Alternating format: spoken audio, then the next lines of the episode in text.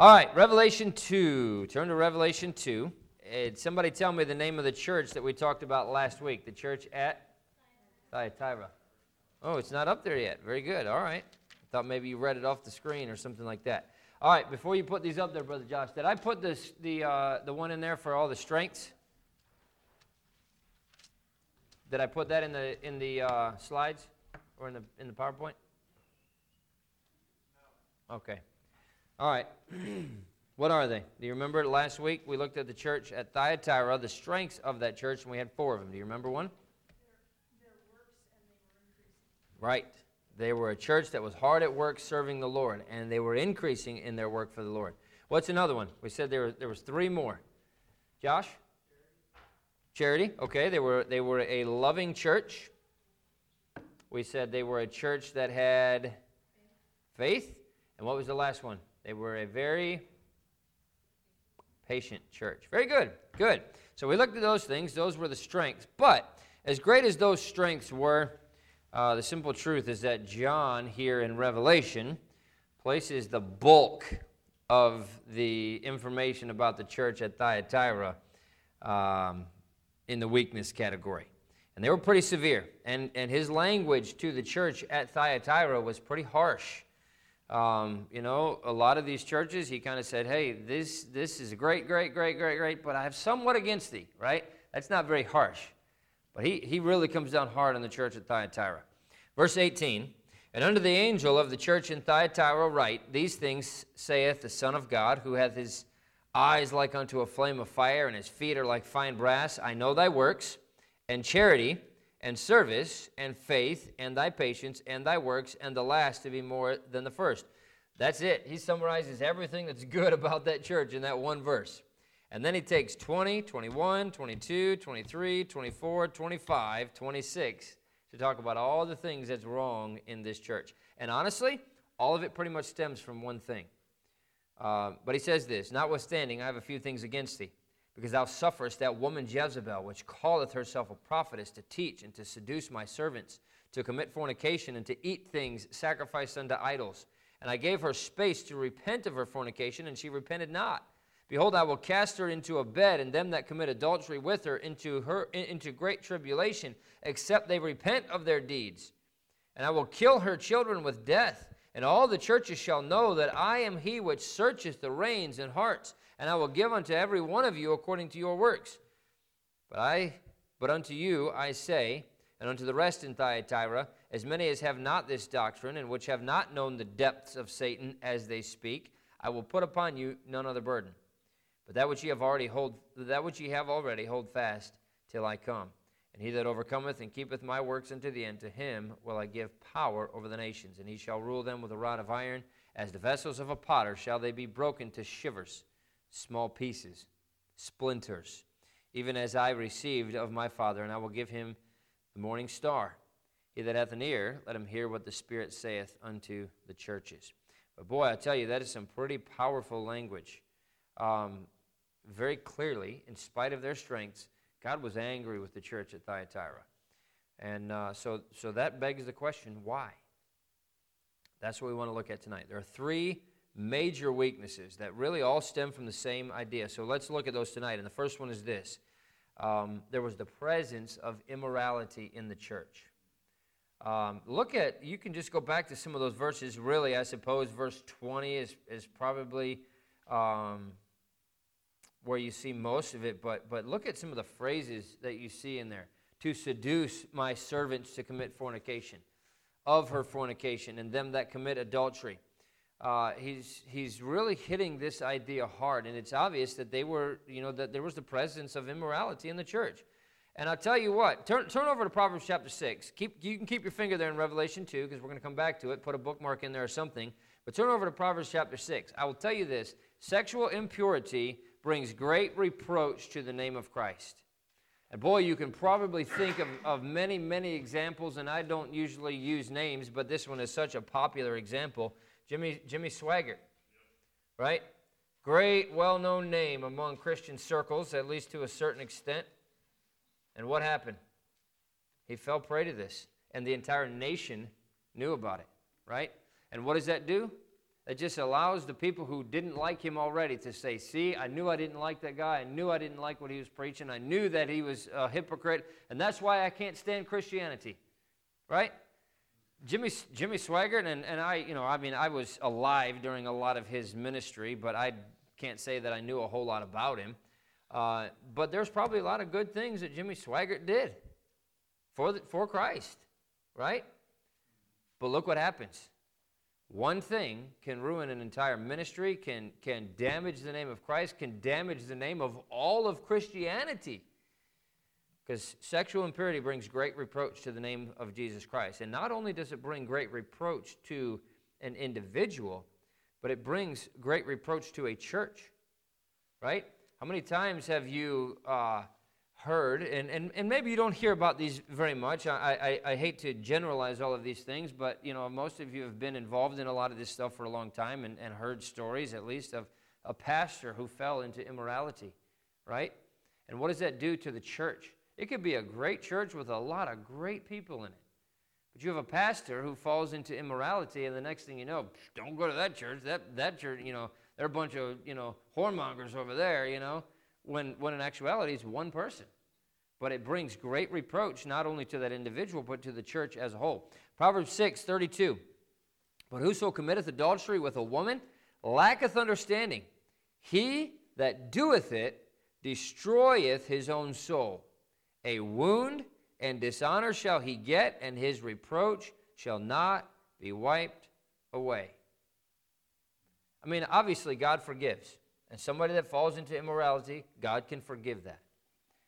But the reproach doesn't go away because that's something that stains a reputation of a, of a person and stains the reputation of a church that for many for most of them lasts for years and years and years and most of the time never goes away uh, it's pretty clear um, the sternness of um, that samuel uses to speak to david about the Lord's displeasure in his impurity.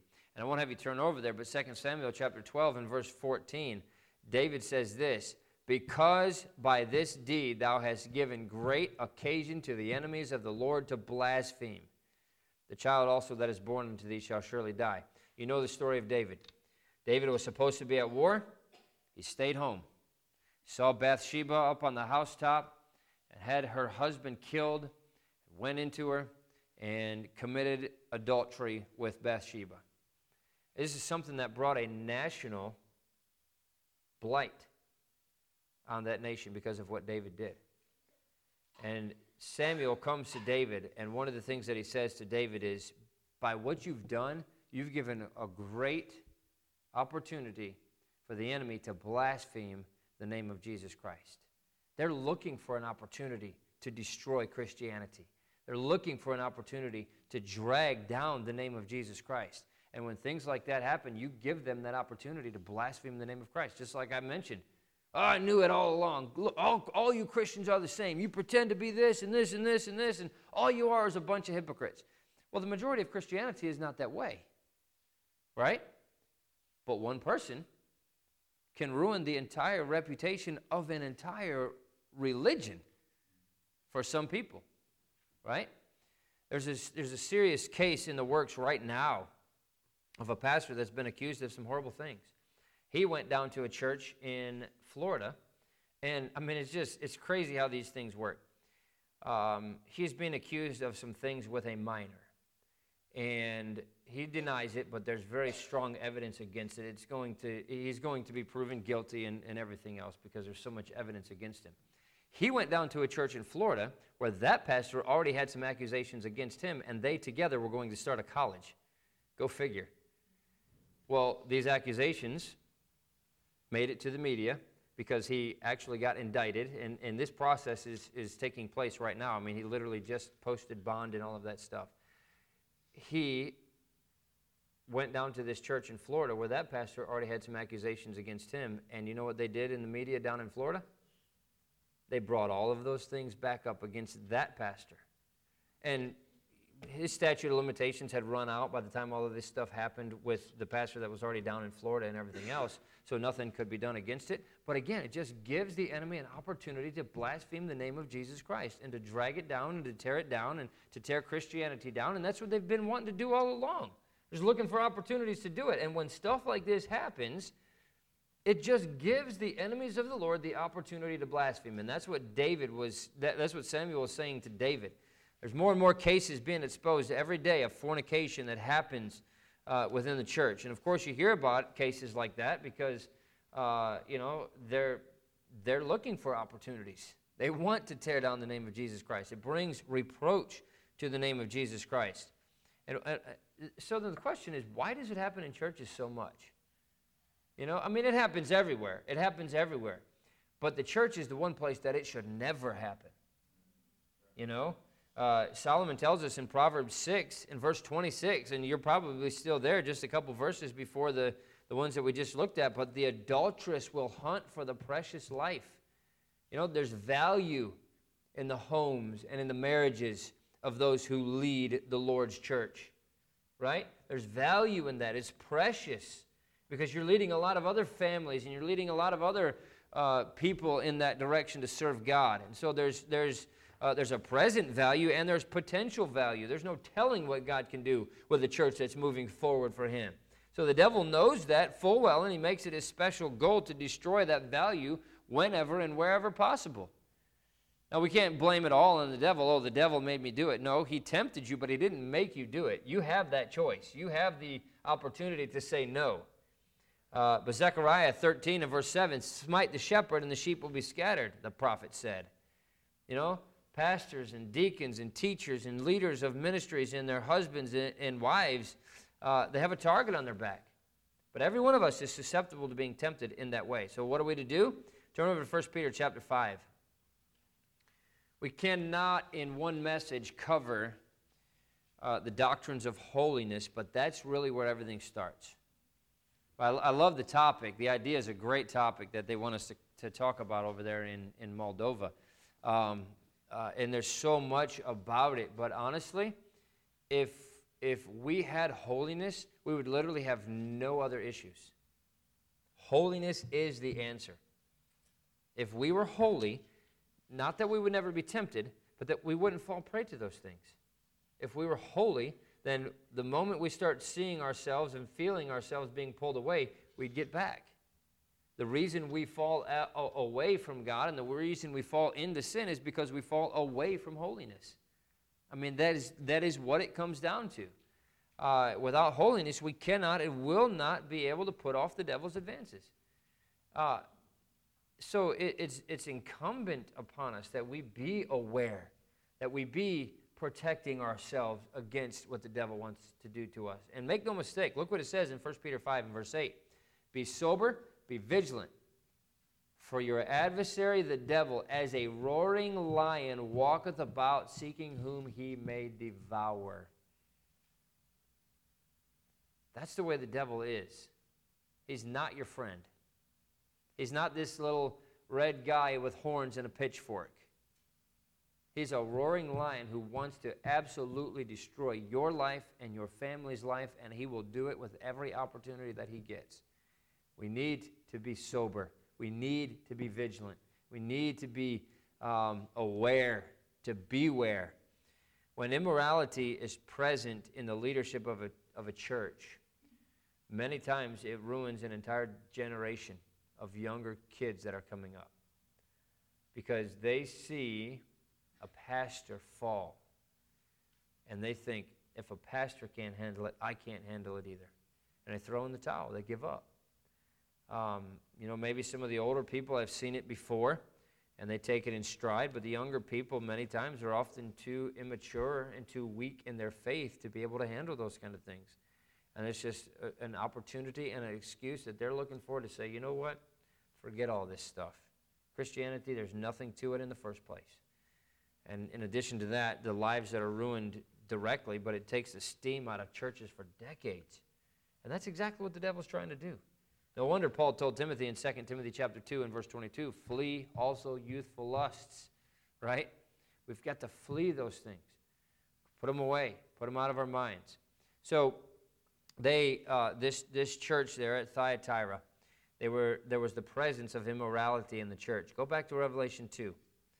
The second thing, and I think even a, a worse thing than the fact that there was immorality present, and that's bad enough. But the second thing is that those who were being immoral were not repentant. Um, that's, this was not something that people were struggling with. It's not like they were, you know, uh, they were fighting a battle and losing. They weren't even fighting the battle. They weren't even trying to fight against those things. They, they were, they were hard hearted about it. It says that pretty clearly in verse 21. And I gave her space to repent of her fornication, and she repented not. God's very aware of the fact that we sin. Now, He doesn't like it when we do, but He's very aware of the fact that we do sin. No, none of us are perfect. Uh, he says in Psalm 103, verse 14, He knoweth our frame, He remembereth that we are dust.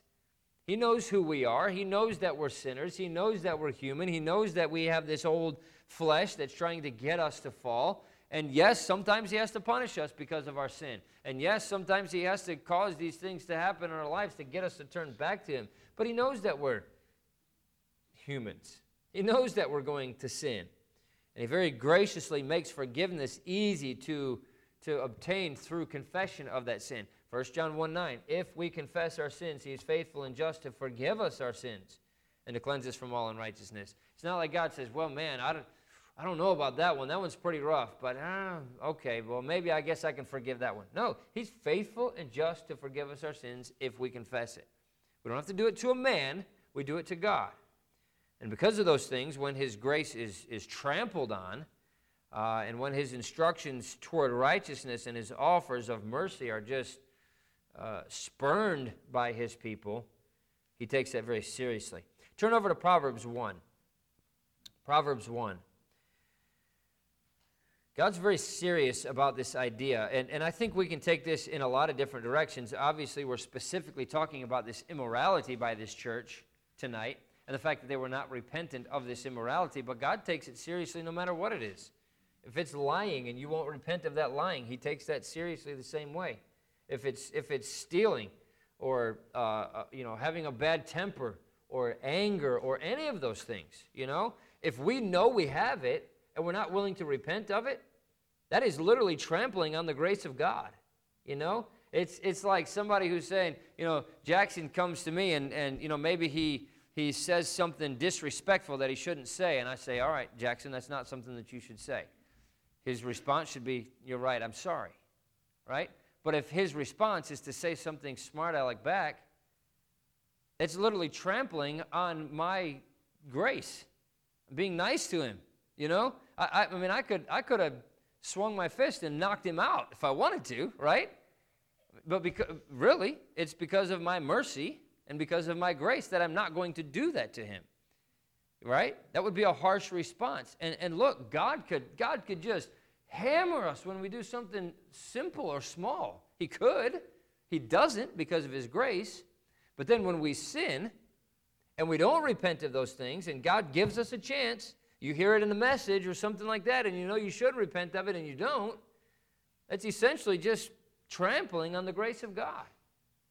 And that's something that he takes very seriously. Proverbs chapter 1 and verse 23 Turn you at my reproof. Behold, I will pour out my spirit unto you I will make known my words unto you because I have called and you refused. I have stretched out my hand and no man regarded.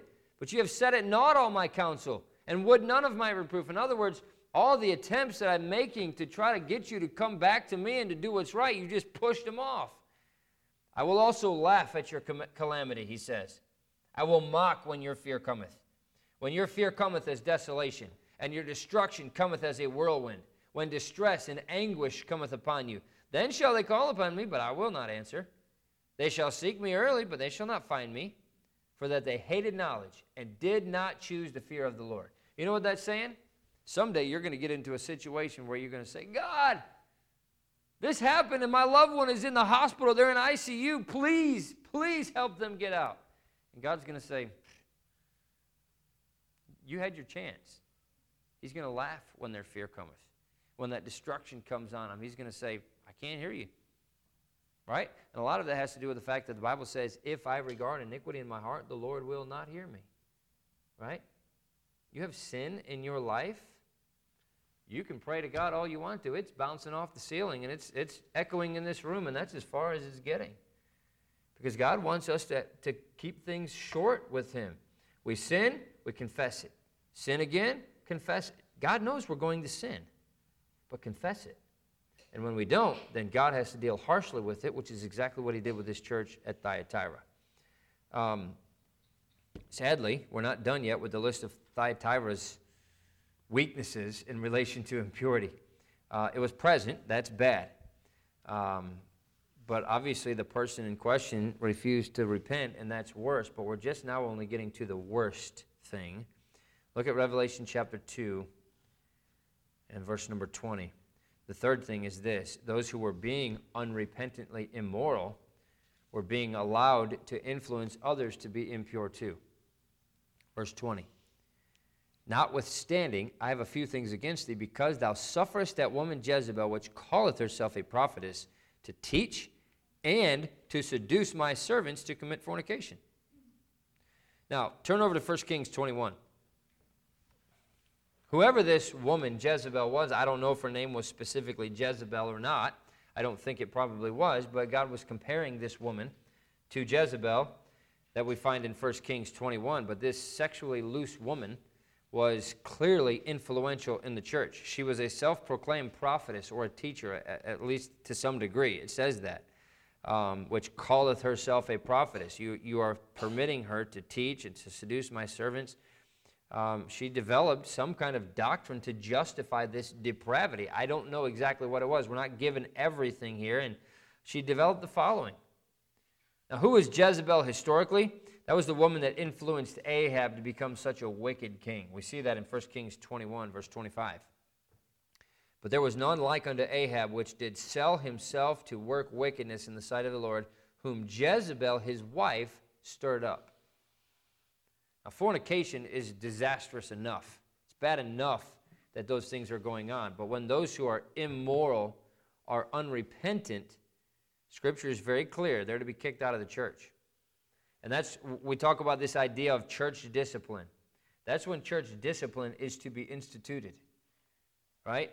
Church discipline is not there for somebody who tells a lie. Oh, you, you lied, out. You know? It's not that. It's for those who are continuing in sin and are not willing to repent of it.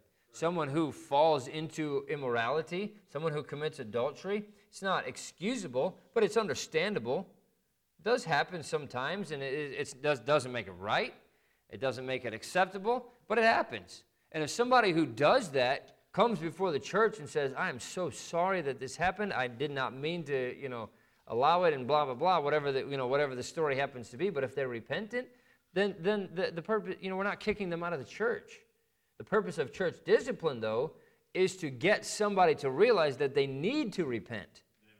Because if somebody goes and commits adultery and runs off with this woman, and he's got a wife sitting on one side of the auditorium, and he's sitting on the other side of the auditorium with his girlfriend the next Sunday, that's allowing adultery and sin to be in the church. And that's exactly what God was so upset with this church at Thyatira about not only were they being immoral, they were not repentant of their immorality. And then those people, okay, so you have the wife sitting on one side of the auditorium, the husband and his girlfriend sitting on the other side, and they're teachers in the church. That's essentially what was happening in the church at Thyatira. And I don't know the exact situation, but he, that's essentially what was going on. And God was so adamant against them because he said, You need to deal with that. You're allowing open sin to be in the church, and it shouldn't be there. That's, that's what God was talking about. The last thing that a church should be doing in a situation is allowing them a platform to then go on and pass uh, on their self justified sensuality to others in the church. It's essentially saying, okay, well, obviously we got a situation going on here, so why don't you all come up here and tell us why you're doing the things that you're doing? And they come up here with, uh, you know, 10 bullet points of why everything they're doing is okay. And the church said, okay, makes sense, and allowed it to continue. That's what was going on in this church, and that's why God spends so many verses there in Revelation 2 just, just essentially blasting them for allowing these things to go on. It's just asking for God's judgment. There's a fine balance because somebody that falls into sin needs to be loved. They don't need to be kicked when they're down. And I think that's a mistake that we make a lot of times in our churches as well. Somebody sins and, oh, that guy, don't ever talk to him again. Get them out of here. And they want to repent and they say, you don't belong in this place. You're a sinner. As if we're all perfect, right? So we, we can take it to the other extreme too. There needs to be a fine balance. They need to be loved and they need to be accepted when they repent. But there also needs to be repentance. And if there is no repentance, then there is no acceptance of what they're doing um, there's open sin, then it needs to be dealt with quickly and harshly in the hopes that they'll see the error of what they're doing and get that right with God. That's what church discipline is on. This, this, is not a lesson on church discipline tonight, but that's what church discipline is all about. Um, the whole idea of church discipline is to get somebody to realize that what they're doing is wrong and to get it right. And once they get it right, what's the Bible say? Accept them back. That's the, the, the, purpose of church discipline has been accomplished then. So there's no place for immorality in the church by the leadership or by the members or, or by anybody else. We need to make sure that we're promoting holiness so that we can prevent those things from happening. Um, and, and certainly, uh, we need to have things in place so that things like that really cannot happen, right? I'm not going to meet in my office by myself with a lady with the door closed right? 99% of the time, nothing would happen and, and everything would be fine. But you're just opening yourself up for things to happen. And we have to stay above board. And so, so not just with me in my office, but it ought to be that way with everybody. You know, uh, a man ought not to go and say, hey, I need to talk to you. Let's go into this room real quick and we'll talk about it. Okay, fine, if that's all you're doing is just talking, but all we're doing is opening ourselves up for something to happen that we're going to wish hadn't, and we, we can't allow it. You know, we cannot allow those things in the church. We cannot survive as a church if we are allowing sin to prevail in the church. Now, I, I, pray that it never happens here because it would break my heart to have to deal with that. But if it happens, we will deal with it. And we'll deal with it harshly because that's exactly what God did with this church at Thyatira. He dealt very harshly with them because the immorality was happening. They were not repenting of that immorality, and they were actually allowing these people to have a platform to teach and to preach and to do everything else in there when they were immoral in the first place. So let's make sure that we're all protecting ourselves from that immorality that became such a problem for the church at Thyatira. We want to establish a strong church that is going to be in existence for the glory of God. And if we allow sin to go unchecked and unpunished and undealt with, this is not a place where God's going to dwell. And He's certainly not going to be glorified by what happens in this place if we don't deal with it. Is it, is it hard? Absolutely. I would hate to have to. I hope, I hope and pray that we never have to get to the point where somebody needs to be disciplined out of the church. I would, I, I would hate that with everything in me. But I'm also not going to allow this church to become a place that God's not going to bless because somebody won't get something right with God. And the more we allow it, and the longer we allow it, the less we're going to have God's power. And certainly, we're not going to be a church that is uh, able to be established as a strong church for the glory of God. Let's not be like this church at Thyatira. Well, let's emulate their strengths, but let's be careful of their weaknesses. Let's pray. Father, we love you. Again, we thank you so much for how good you are to us. Uh, as we have so often. God, I thank you for the examples of these churches in the Bible that give us exactly what we need to help us establish the church that you want us to be. Boy, if we could just emulate every strength of every church, if we could avoid every weakness of every church, we could be a church that you're pleased with. so, God, I pray that you'd help us as we strive to do that. We want to be a strong church. We don't want to have the weaknesses that these churches had, that you had to call out and that you had to deal with harshly. And God, at the slightest uh, weakness, I pray that you'd help us to deal strongly and harshly with it so that we can keep this place as pure as you want it to be. And that it would be a place where you're so comfortable here on Sundays that you can just come in and be right alongside us as we worship you. You just come in and feel so comfortable blessing everything that we're doing because we're living right, we're living holy. I pray that you'd help us to always be that church. God, I pray that you'd help us to be a witness for you. Thank you for what you do for us in Jesus' name. Amen. We're dismissed.